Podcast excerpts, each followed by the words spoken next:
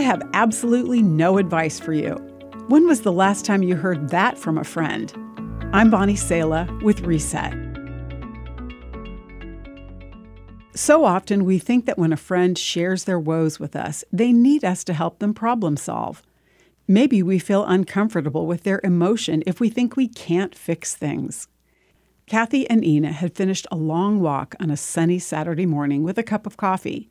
They had talked the entire hour and a half. Wow, Kathy said. I feel so much lighter. Thank you for listening to everything I've got going on in my life right now. Ina had simply listened and shared her own list of current difficulties and dilemmas.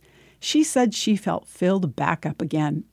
You may think that women are better at this talking stuff, but Scott surprised a friend with some communication brilliance after listening to a long recital of problems by his friend. He simply responded by saying, I have absolutely no advice for you, but I'm here to listen. These friends were demonstrating an important spiritual principle found in Scripture. The Bible book of 1 Thessalonians says, Encourage one another and build each other up. And the book of Galatians says, share each other's burdens and in this way obey the law of Christ.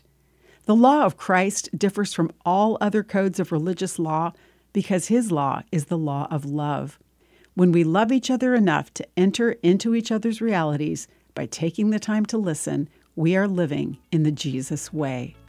Beyond just listening, we can pray with a friend right on the spot. Loving each other takes some time and a little listening. I'm Bonnie Sala with Reset. To read, share, or hear this again, or to find more resources like this, visit guidelines.org.